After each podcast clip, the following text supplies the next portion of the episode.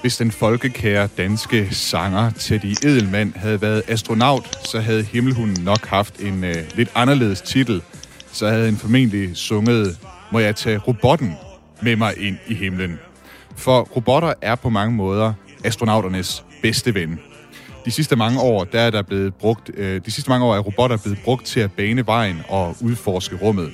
De kan simpelthen bedre overleve den radioaktive stråling ude i verdensrummet, og det vakuum, der også er derude.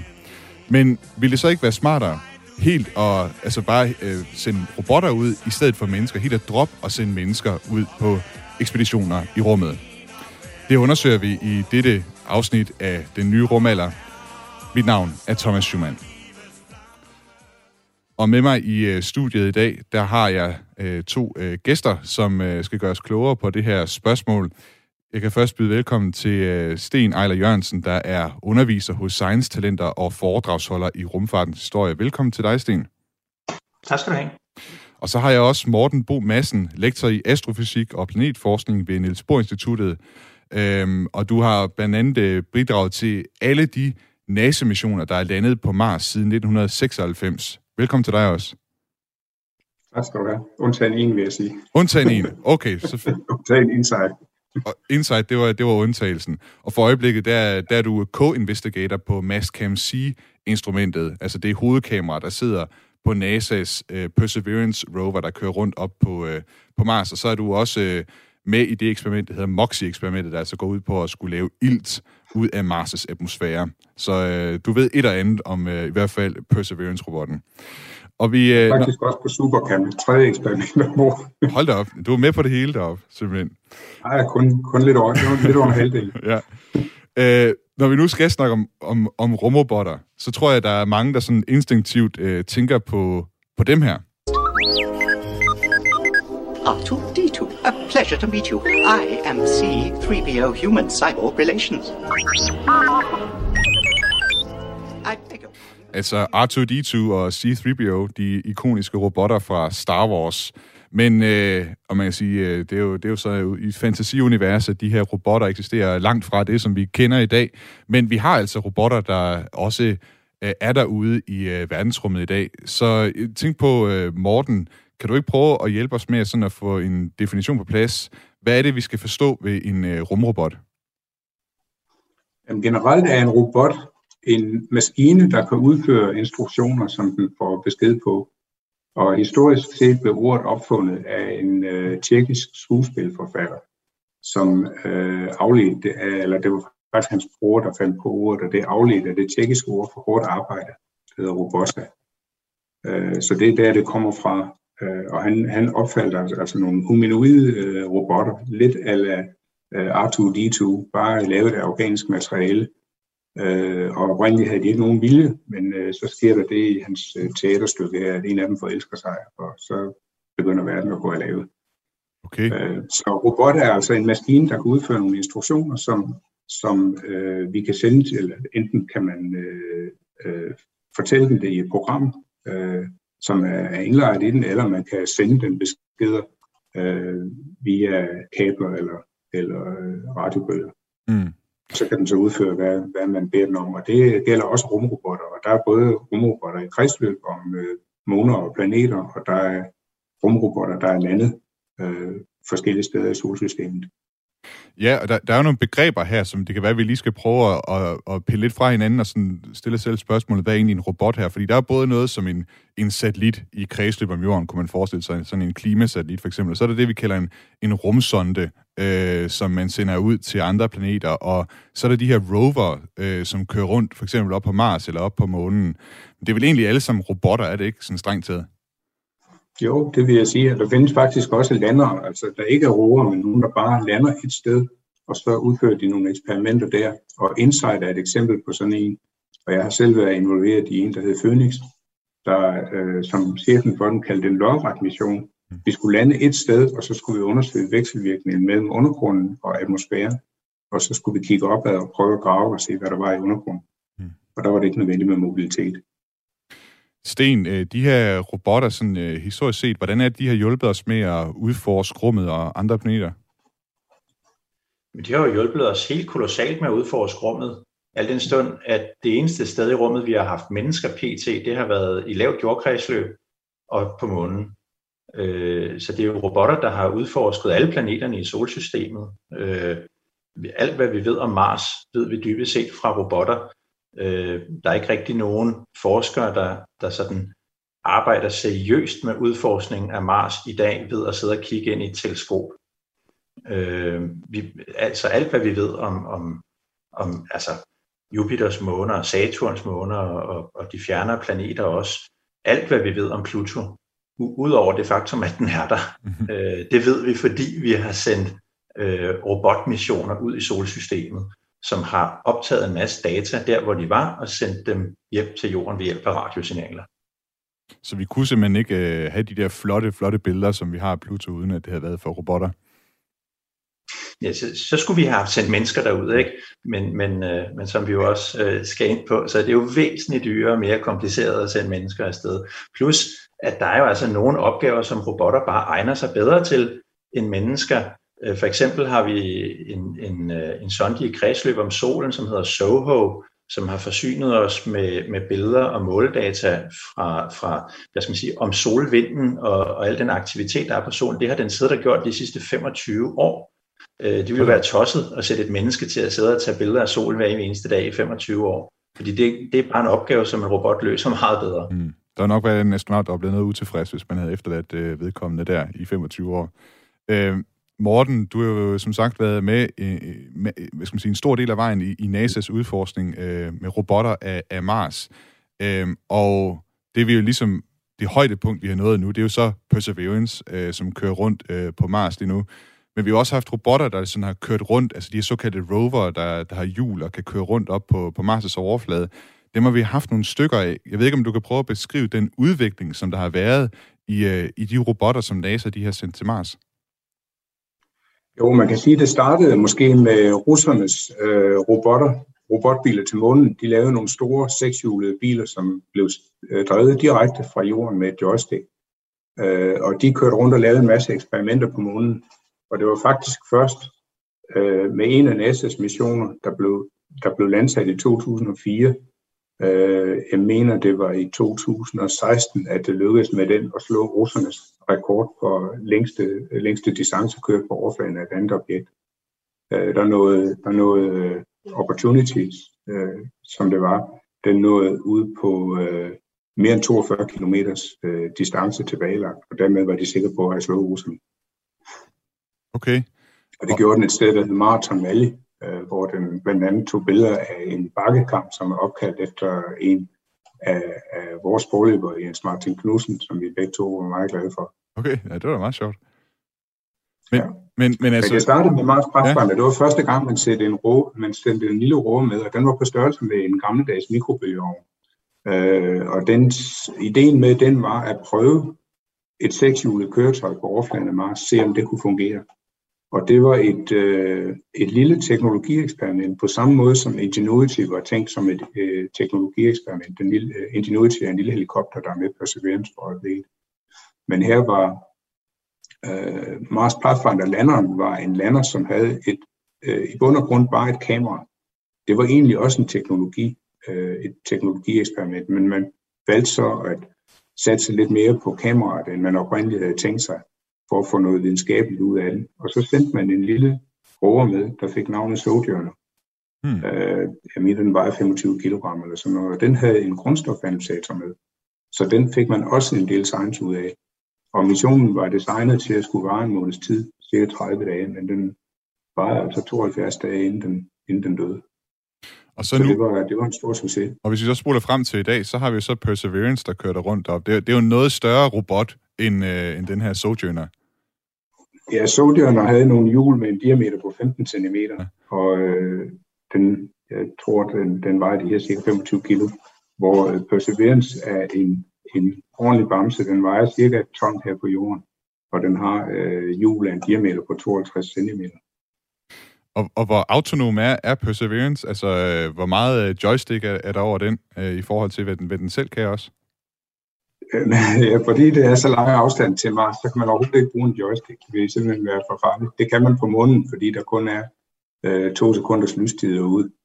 lystiden til Mars er 15 minutter. Eller typisk mellem, mellem, mellem 25 og 4 minutter, ikke? men typisk 15 minutter i nærheden af, hvor man, når man lander. Og det gør altså, at man kan ikke styre sådan en med en joystick, så man er nødt til at forprogrammere det hele i forvejen.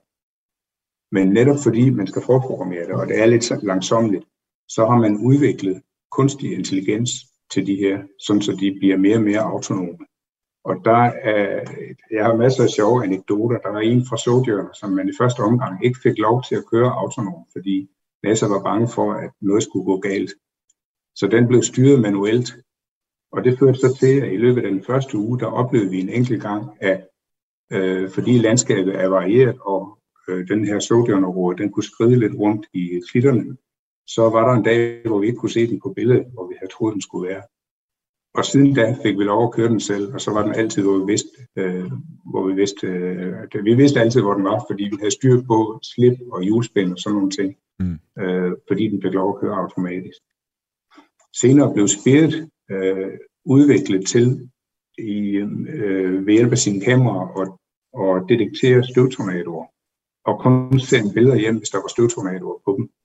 Og siden har det med Curiosity udviklet sig til, at den, den har et system, som gør, at hvis den af en eller anden grund ikke modtager en kommando til, hvad den skal lave den næste dag, så går den selv i gang med at lave nogle øh, forholdsvis rudimentære, men dog nogle undersøgelser af objekter i landskabet, som, som den baseret på, på øh, tidligere erfaringer øh, kunne være interessante, og så sender den noget data hjem til os, som vi kan behandle.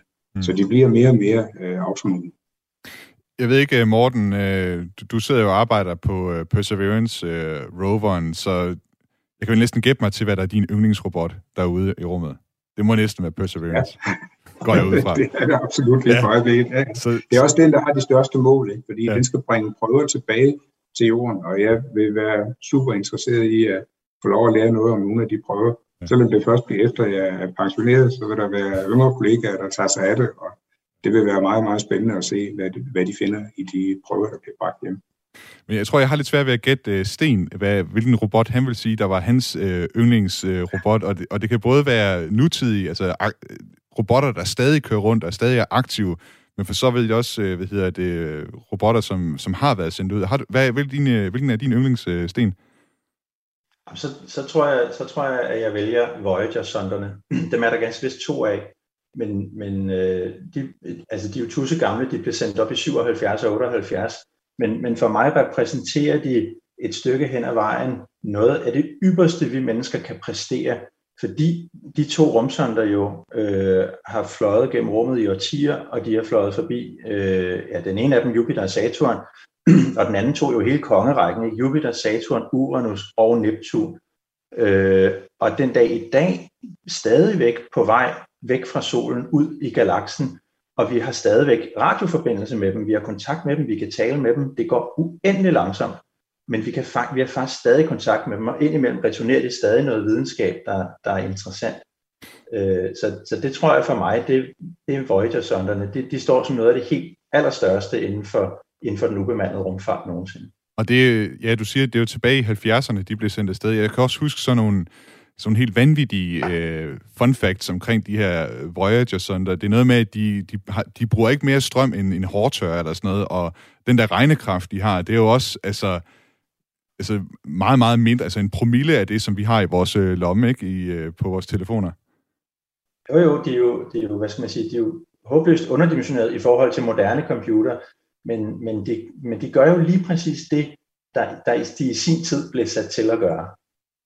Og det, og det synes jeg er, er ret fascinerende at, at huske på, at det kan godt være, at vi er vant til, at, at processorer bliver stærkere og stærkere for hvert år. De bruger, bruger dobbelt så meget RAM hver andet år. Ikke? Mm. Men, men, men en computer, der bliver designet til at gøre noget i slutningen af 70'erne, den kan jo stadigvæk gøre det, den blev designet til at gøre dengang. Mm. Det er meget sjovt at tænke på.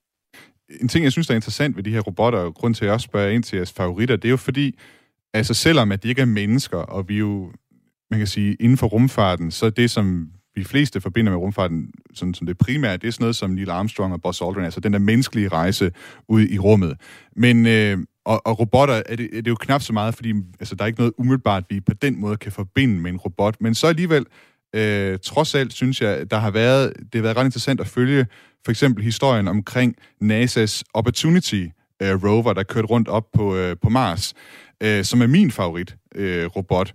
Uh, Opportunity, det var nemlig en uh, robot, der landede på Mars' overflade tilbage i 2004, og uh, den kørte rundt, det var den robot, der kørte længst simpelthen på Mars' overflade. Det nåede at tilbagelægge 45 km øh, hen over Mars' overflade fra 2004 og så frem til 2019. Det lyder ikke af så meget, Øh, når man tænker på, hvad vi kan køre rundt i, øh, i vores biler hernede, men når man taler om en fjernstyret øh, robot, så at sige, eller hvad skal man sige, en robot, man skal sende kommandoer op til hele tiden, så er det altså rigtig, rigtig langt. Og missionen, den varede altså i otte år, indtil at den så blev fanget i en øh, støvstorm, og ikke kunne få lavet sin batteri op mere. Det var sådan her, at jeg øh, oplevede, at der var en, en, en stor melankoli og en, en stor, stor tristhed blandt uh, rigtig mange mennesker, da, da robotten så at sige døde, altså da der ikke uh, kunne komme øh, strøm til dens uh, solpiller nok.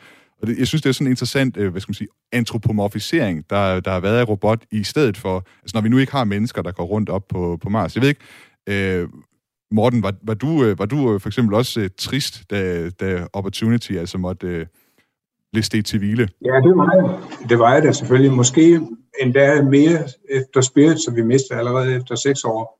Øh, og der var jeg med til et farvelparty på JPL for Spirit, hvor vi gennemgik alle de øh, resultater, vi havde opnået med den mission. Øh, og der var, øh, der var JPL's direktør, øh, øh, Elachi hed han dengang, han var også til stede og holdt tale for os alle sammen. Men der blev vi så, der vi fik lov at illustrere alle de resultater, Spirit havde opnået undervejs. Øh, og en af de ting, som har været sjovt også, det var, at vi på et tidspunkt, mens relativt tidligt i missionen, mens vi øh, alle sammen var på DFL, øh, hvorfra missionen blev styret, så fik vi besøg af en antropolog, som gerne ville undersøge, hvordan vi vekselvirkede med robotten, og hvordan vi vekselvirkede med hinanden, når vi skulle diskutere, hvad vi skulle gøre på Mars med, med Spirit og Opportunity. Og en af de ting, hun lagde mærke til, det var, hvordan vi selv, når vi kommunikerede med hinanden, animerede robotten øh, vi, vi, og talte til hinanden, som om vi var robotten. Ikke? Altså nu skal vi passe på ikke at komme for tæt på den sten der, for den kan give problemer, når vi kommer derhen. Mm-hmm. Og øh, er der et, en, en sten, vi skal se dernede, så lavede man sådan nogle, nogle nærmest bevægelser med, med hovedet og hvordan man så skulle dreje for, at solpanelerne ikke skulle stå i vejen for at observere den sten. Og det synes hun var meget morsomt at se os voksne mennesker bevæge os på mærkelige måder, når vi, skulle, når vi skal kommunikere hinanden om, hvad vi nu skulle lave næste dag på Mars. Ja.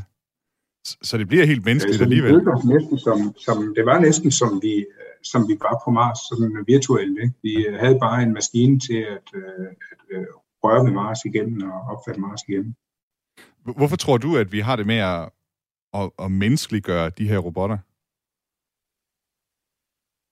Jamen, jeg tror, det er et, øh, altså det er et tit et spørgsmål om, om kommunikation, simpelthen. Altså, det er lettere at øh, i talesætte, når man, når man kalder tingene ved navn, og når man sådan ligesom øh, prøver at sætte sig i robottens sted.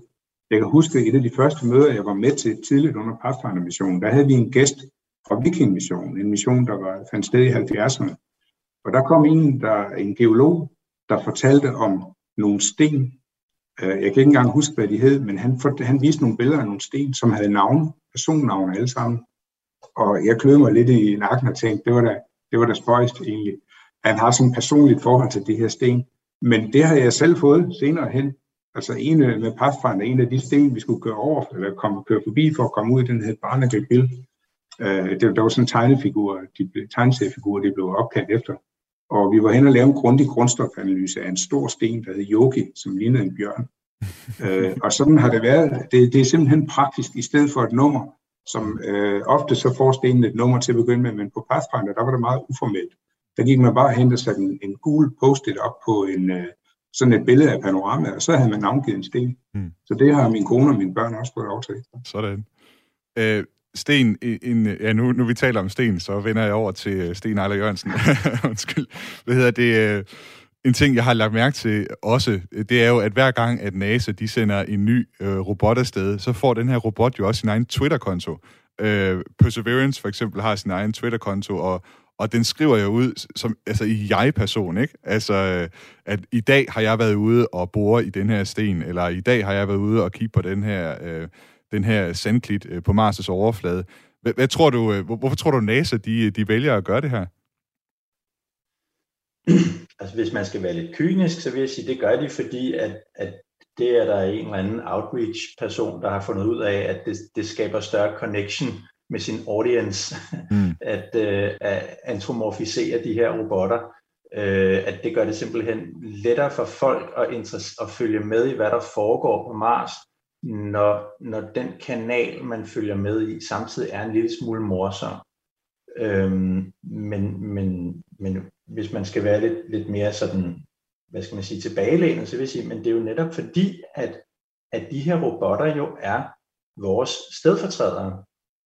Grunden til, at vi har sendt en robot afsted, det er jo ikke fordi, at vi ikke selv har lyst til at rejse til Mars. Jeg, jeg tror langt de fleste af de mennesker, der arbejder professionelt med Mars forskning, der er ikke noget, de hellere vide, end at få lov til at gå rundt på overfladen af Mars en eftermiddag, samle noget støv op, vende nogle sten op, mm. grave lidt i overfladen. Øhm, men det kan vi ikke, fordi at det er meget, meget dyrt og kompliceret at sende mennesker derop endnu. Øh, så derfor så bygger vi de her robotstedfortrædere. Og, og, og, det, og jeg tænker, det er derfor, som, som, som Morten siger, at, at vi siger, nu skal vi passe på, at vi ikke kører ind i den sten, og, og hvis vi kan komme rundt og kigge om det er jo, fordi det er jo os, der gør det. Øh, vi har bygget robotten, fordi at vi gerne vil vide noget om den her planet. Mm. Så, så derfor så, så gør vi det på dem, og det er også, jeg tænker også, det er derfor, at vi synes, det er morsomt at, at gøre robotten lidt menneskelig, fordi det er jo mennesker, der styrer den. Det er mennesker, der bestemmer, hvor den skal hen det er mennesker, der har bestemt, at altså grund til, at den ser ud, den ser ud, som den gør, fordi det er der nogle mennesker, der har bestemt. Mm. Øhm, så, så der, og der er selvfølgelig, så kan man komme i en diskussion af det, ser den ud, som den gør, fordi der er nogle ingeniørmæssige krav til den? Ja, det er det langt hen ad vejen. Ikke? Der er meget, meget få kunstneriske friheder, man kan tage sig, når man designer en Mars rover, tænker jeg. Men, men, men det ændrer ikke ved, at vi har bygget den, fordi at vi har brug for at vide noget helt konkret om den planet, vi drøner rundt på nu.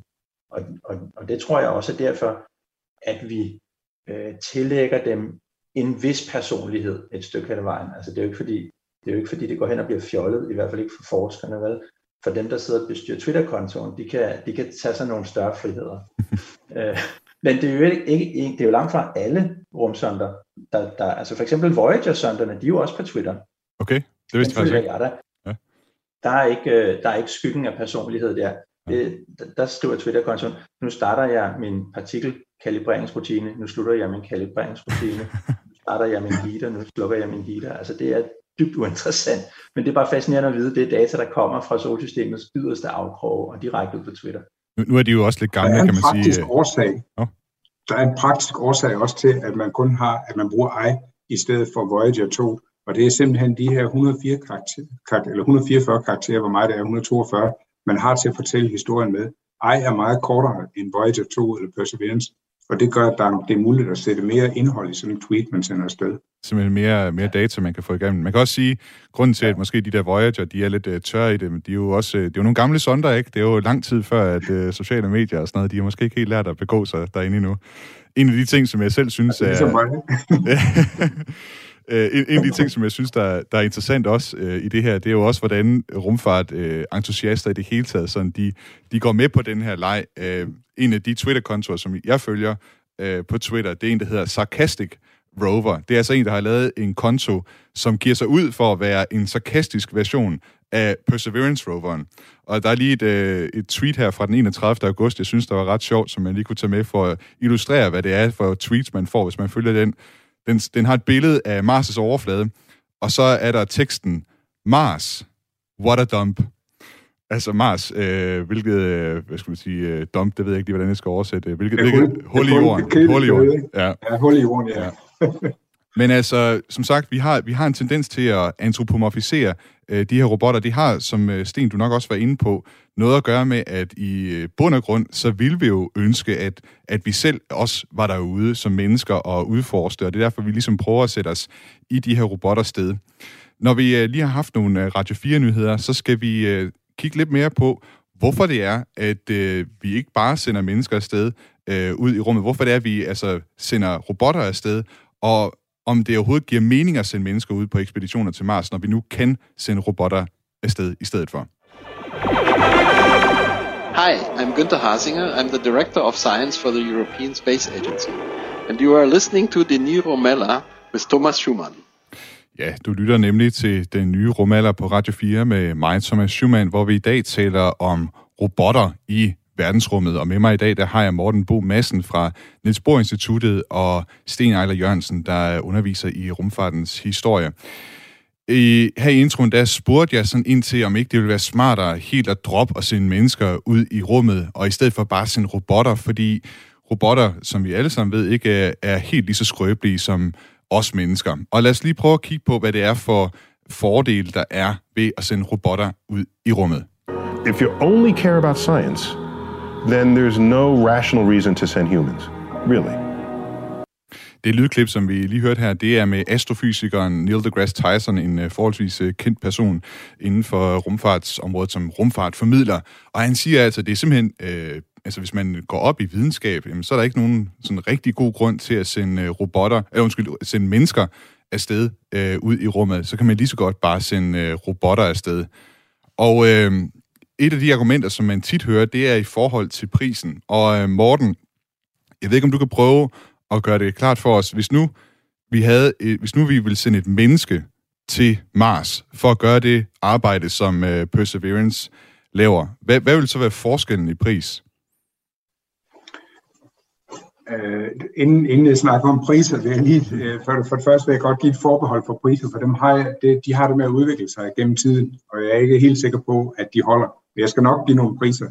Men en af de ting, som, øh, som kan være et argument for at sende mennesker afsted, det er vores utålmodighed. Fordi øh, robotter arbejder ekstremt langsomt.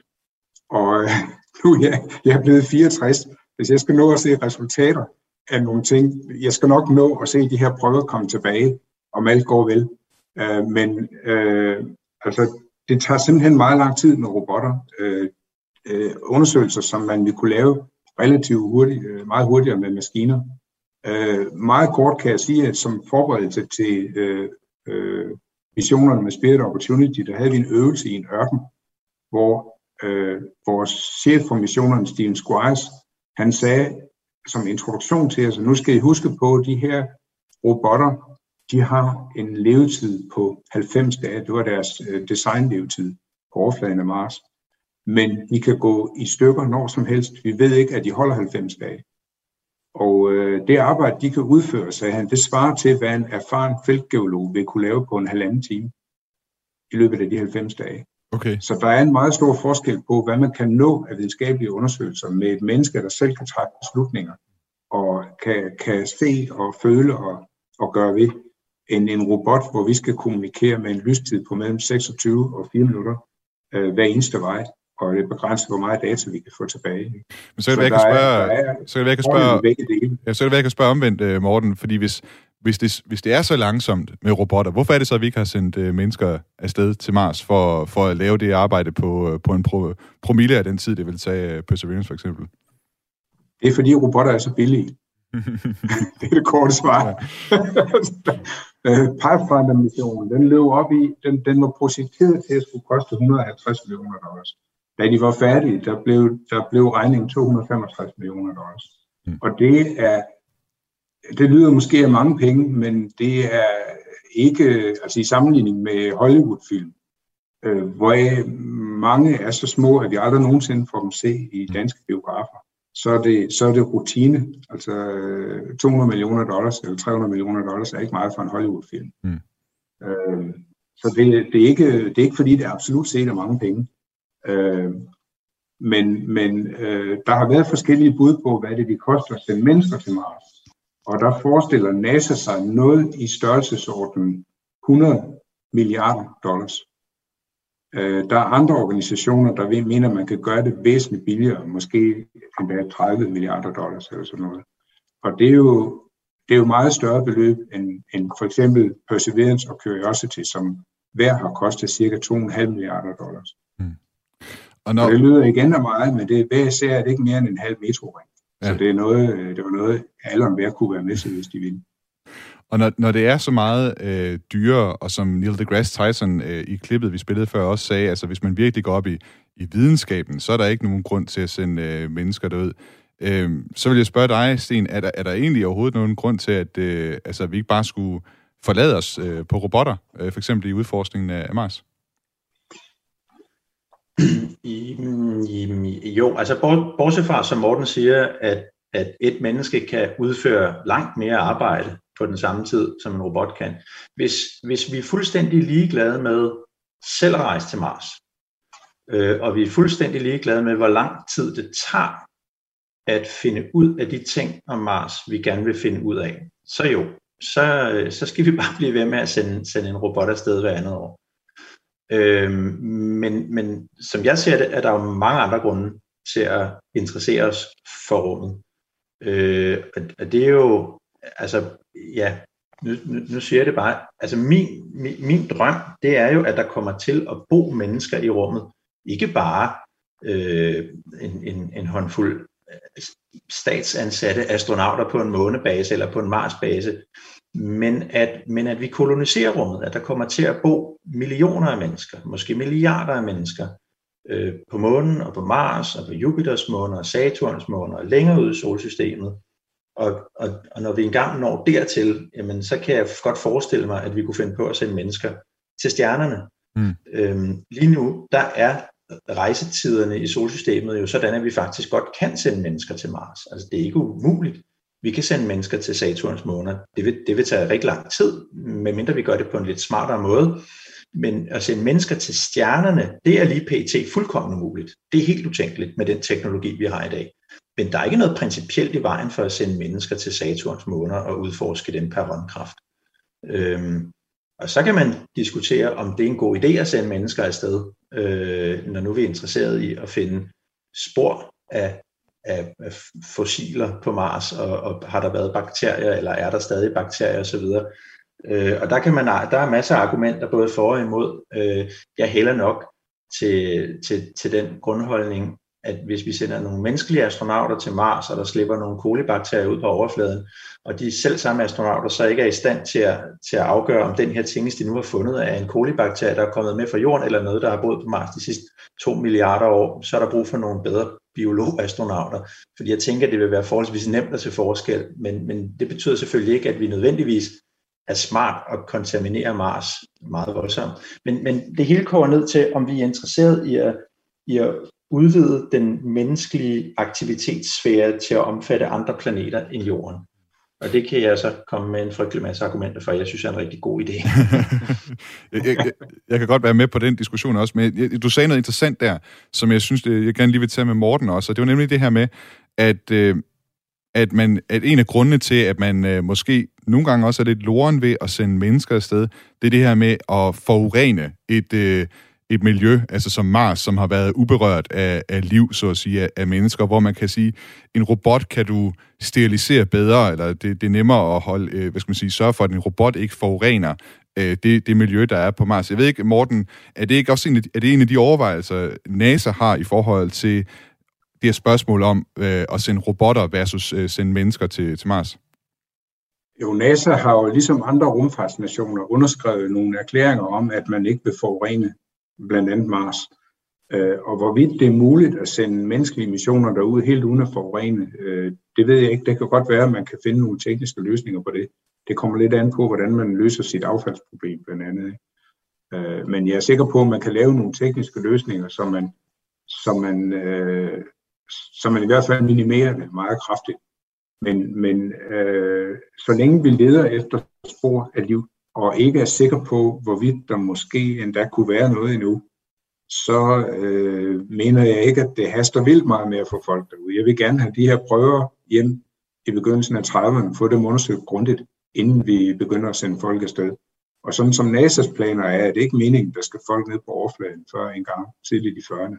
Okay, så, så du, du mener simpelthen, at øh, det vil være bedre at have den her robotudforskning af, af Mars først, der ligesom kan få taget nogle prøver, øh, komme lidt tættere på spørgsmålet om, om liv i Mars' fortid eller nutid, før man sender mennesker afsted?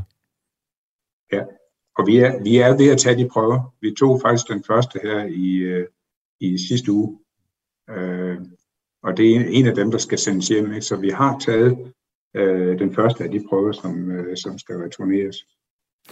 Sten, øh, noget af det, som jeg også hæfter mig ved, da du øh, taler om det her med, med at sende mennesker ud, altså du var så vidt ikke uenig i det der med, at at øh, videnskaben i det at sende mennesker ud, det er måske ikke det, der, der sådan er det vigtigste i at sende mennesker afsted? Det er jo ikke, det ikke er en videnskabelig årsag, man, sender, man vil sende dem afsted. Nej, altså det, det jeg, jeg, tror, jeg tror nok, jeg synes, det haster en lille smule mere med at få mm. mennesker på Mars, end, end, end Morten synes. øhm, og, og argumentet har altid tidligere været, øh, at dinosaurerne uddøde, fordi de ikke havde et rumprogram. Altså, hvad, hvad skal man sige, hvis, lige nu har vi alle mennesker på én planet, og det vil sige, hvis der sker et eller andet med den planet, noget meget alvorligt, så, så er menneskeheden simpelthen i fare for at uddø. Og det mener jeg jo selvfølgelig vil være fuldstændig katastrofalt, alene fordi vi er den eneste art på jorden, der har opdaget, hvordan man rejser i rummet. Øh, så, så, så, det, så det er faktisk hele biosfæren, der er i fare her. Men, men vi har faktisk som den eneste art på jorden evnerne til at sørge for, at biologisk liv som sådan klarer den på længere sigt. Nu ved jeg godt, nu er vi meget langt ude. øh, men, men så havde vi pludselig noget, der hed covid-19. Øh, en, en virus, som øh, heldigvis ikke var voldsomt dødeligt, men som spredte sig lynhurtigt over hele planeten. Øh, og, og hvis man spørger epidemiologer, så, så er det da mit indtryk, at, at de kan sagtens forestille sig en, en epidemi, der er langt mere dødelig, og som spreder sig mindst lige så hurtigt, måske endda meget hurtigere. Og i sådan en situation er det bare ærgerligt, at vi alle sammen bor på den samme planet. Øh, hvis, hvis vi nu havde et par millioner mennesker til at bo på Mars, øh, så ville vi have en, en afdeling af, af menneskeheden, som ikke var ramt af det her. Øh, og, og jeg, jeg, jeg, synes, jeg synes, tiden er kommet til, at vi tænker lidt mere langsigtet. Mm. Øh, det kan også være, være asteroider eller kometer fra rummet. Det kan også være atomkrig. Det kan være, jeg, jeg ved ikke hvad.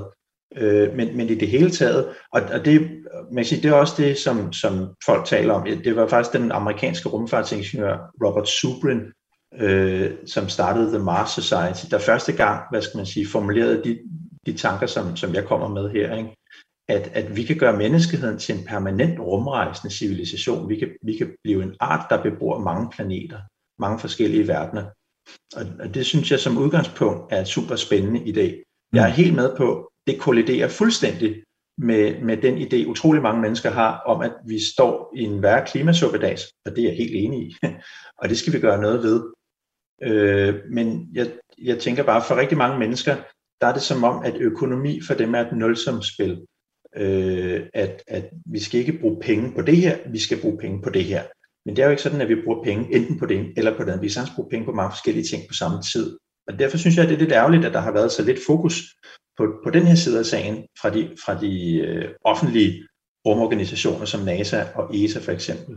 Øhm, fordi det har, været, det har været streng forskning. Og det, der sker nu, som vi kan se med, med Elon Musk og SpaceX, det er jo, at når der ikke kommer noget initiativ fra det offentlige, jamen så kommer der på et eller andet tidspunkt et initiativ fra det private.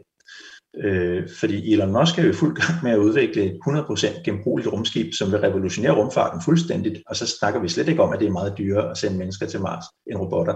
Men nu sker det så bare i et fuldstændig ureguleret privat regi, og ikke i et offentligt regi, hvor man kan koordinere med internationale samarbejdspartnere og sådan noget. Og det, det, det ved jeg ikke, om det er smart, men det er bare min observation.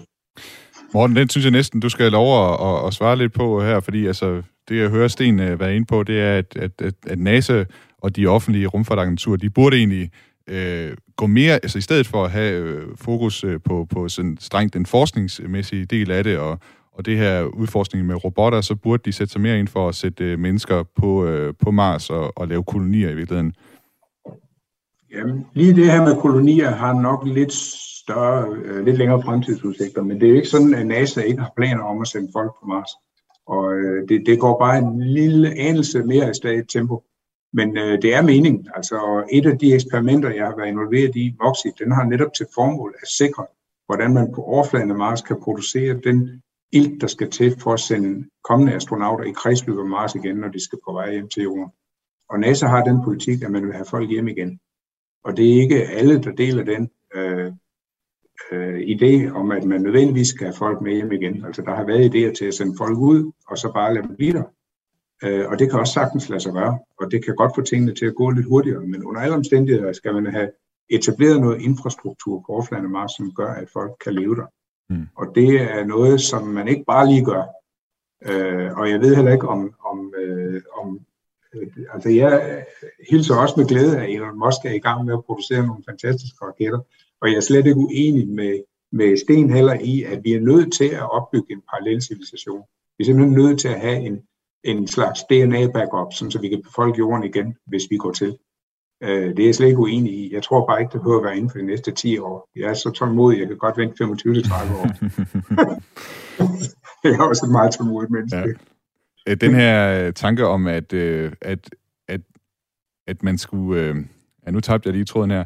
Men man kan sige, det, det, som, det, som vi har været inde på her, det er jo også, vi har jo åbnet lidt op for krystalkuglen og kigget, hvad kan man sige, i hvert fald nogle år ude i fremtiden. Ikke? Og det er faktisk noget af det, som jeg tænkte, jeg ville øh, runde af med uh, her til sidst i, i, uh, i udsendelsen, hvor vi også lige skal kigge på en uh, superrobot, som uh, NASA er ved at udvikle. Me Valkyrie, uh, Valkyrie 1, 6'2", 125 kilograms, superhero robot. Ja, som øh, NASA altså siger, øh, superrobotten Valkyrie R5, den er skabt af NASA's Johnson Space Center, og det er altså en robot, der både har arme og ben og led og besidder filmetoriske egenskaber, som gør den i stand til både at løfte og læse objekter. Altså en, en slags humanoid robot, noget af det, som vi kender lidt mere fra science fiction. Og planen er altså, at den skal både assistere på Mars og månen, altså assistere øh, astronauter. Og derudover så er den, altså, den er bare et eksempel på, på flere øh, robotter, som simpelthen bliver udviklet til fremtiden. Og det var lidt med den tanke, jeg tog den med her, fordi hvis vi nu kigger lidt i krystalkuglen og, øh, og kigger frem i tiden, øh, Morten, hvad tænker du så, altså hvordan tror du, at øh, vi kommer til at se, for eksempel i udforskningen af Mars, hvad tror du, vi kommer til at se for en slags robotter øh, på Mars øh, i, øh, i fremtiden i forhold til, hvad de kan i dag? Hvad, hvad tror du så, de kan, øh, hvis vi nu kigger 10 eller 20 år ud i fremtiden?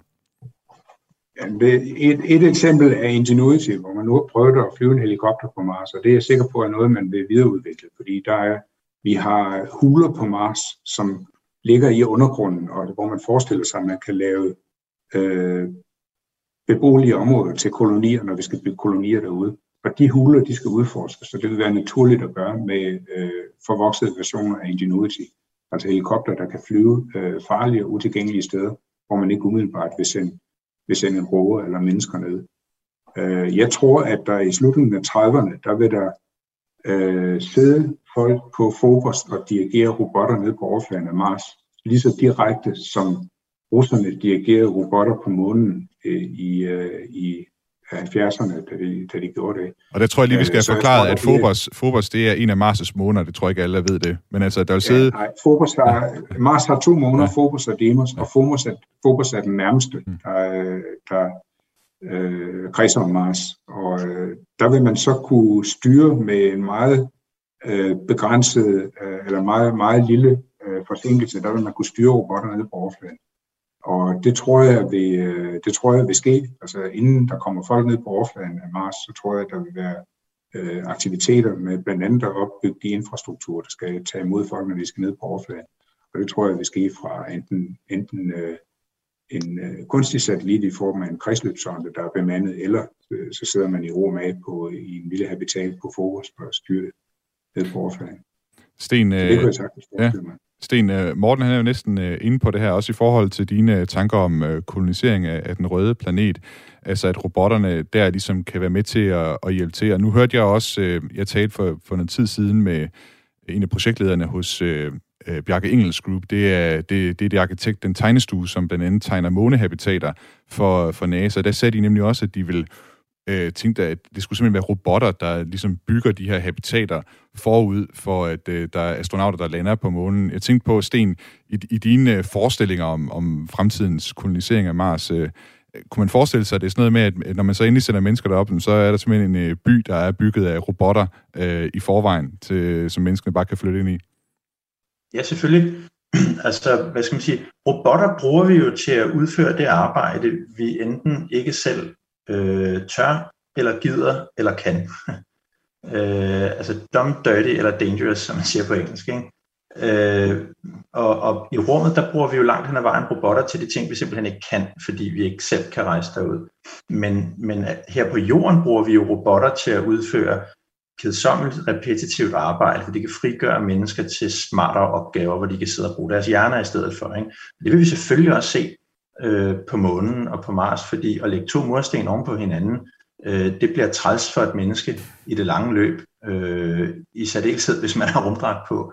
Men det er selvfølgelig oplagt for en robot at gøre det.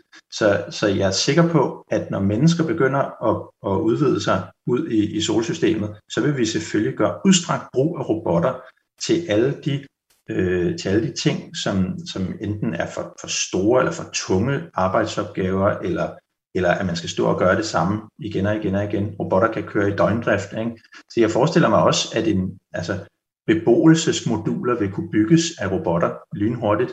Øh, der er nogen, der har en idé om, at man kan, øh, man kan simpelthen bygge en robot, der sådan skubber månestøv ind foran, og så 3D-printer den øh, simpelthen baner af solceller ud på bagenden. Så når den kører hen over månen, så laver den simpelthen månestøv om til solceller.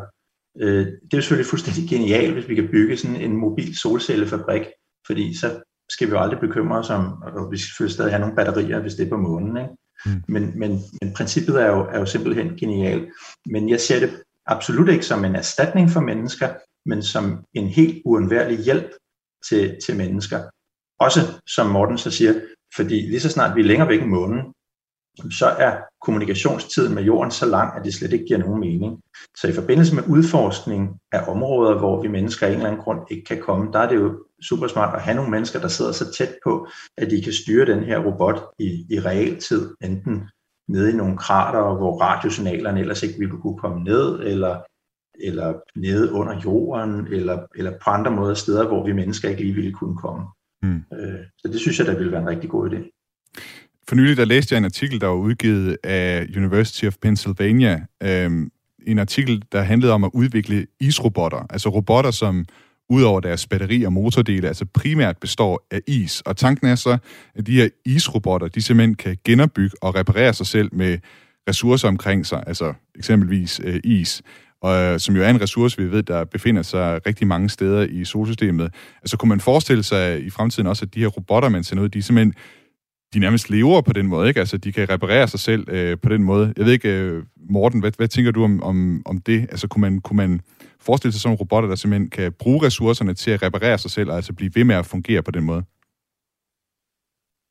Jeg kunne godt forestille mig det. Jeg kunne også godt forestille mig robotter, der virker kollektivt. Altså, man ikke har én robot, men han har en hel sværm af robotter, der danner et netværk, som, som kan lave ting øh, fælles, som det ikke vil være muligt at lave for en enkelt robot. Øh, så man kan forestille sig rigtig mange spændende ting. Hvad med dig, Sten? Øh, hvad, hvad er du sådan mest spændt på i forhold til, til fremtidige robotter, der skal ud og, og udforske solsystemet, eller, eller sågar øh, galaksen måske? Jamen altså, hvad hedder det?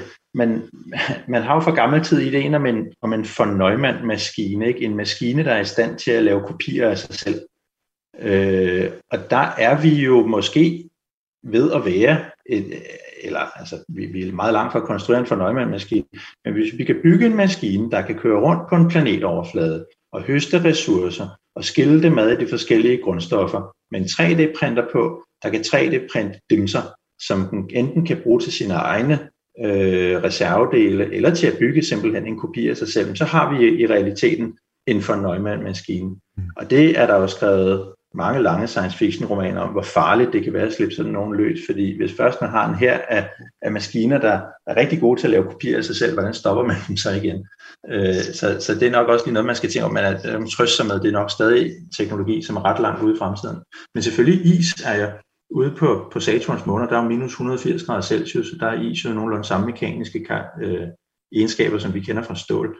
Så der kunne man i princippet godt forestille sig, at man byggede alt muligt af is. Lige pt. har jeg, har jeg svært ved at forestille mig en, en, hvad skal man sige, noget mekanik, altså elektromotorer for eksempel, der ikke på en eller anden måde går i stykker ved, ved så lave temperaturer, men, øh, men det er jo heller ikke noget, mm, så vidt jeg ved, man har forsket særlig meget i. Øh, fordi sådan nogle ting udvikler jo varme, ikke? og lige så snart det bliver over 0 grader, så smelter det, men der er måske så koldt, at det aldrig bliver aktuelt. Øh, men altså, jeg er slet ikke i tvivl om, at, at den menneskelige udvidelse i solsystemet, det bliver et meget tæt samspil med stadig mere avancerede robotter. Det er helt sikkert. Det lader være de øh, sidste ord for, for, for dig og, og for så vidt også for Morten i dag. Sten Arle Jørgensen underviser hos øh, Science Talenter og foredragsholder i Rumfartens Historie, og Morten Bo Madsen, lektor i astrofysik og planetforskning ved Niels Bohr Instituttet. Tak til jer begge to, fordi at I vil være med i dag og tale om øh, robotter og rumfart. Selv tak. Og så vil jeg sige uh, tak til jer derude, som har lyttet med i dag. Den uh, nye rumalder er tilrettelagt af Lasse Christensen og Frederik Lyne. Mit navn er Thomas Schumann. Du kan lytte igen til den nye rumalder her på Radio 4 på næste torsdag fra 10 til 11. Og ellers så kan du uh, som altid finde vores uh, udsendelser inde på Radio 4's hjemmeside, på Spotify eller i Apples podcast player.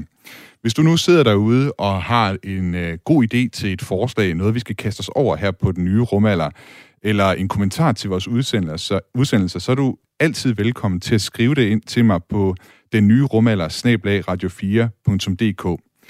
Indtil vi høres ved igen, så vil jeg ønske dig en god uge at Astra, den nye rumalder, eller en kommentar til vores udsendelser, udsendelser, så er du altid velkommen til at skrive det ind til mig på den nye rumalder, radio4.dk.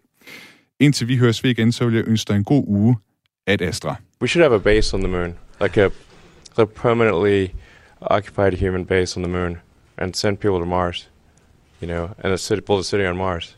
That's what we should do.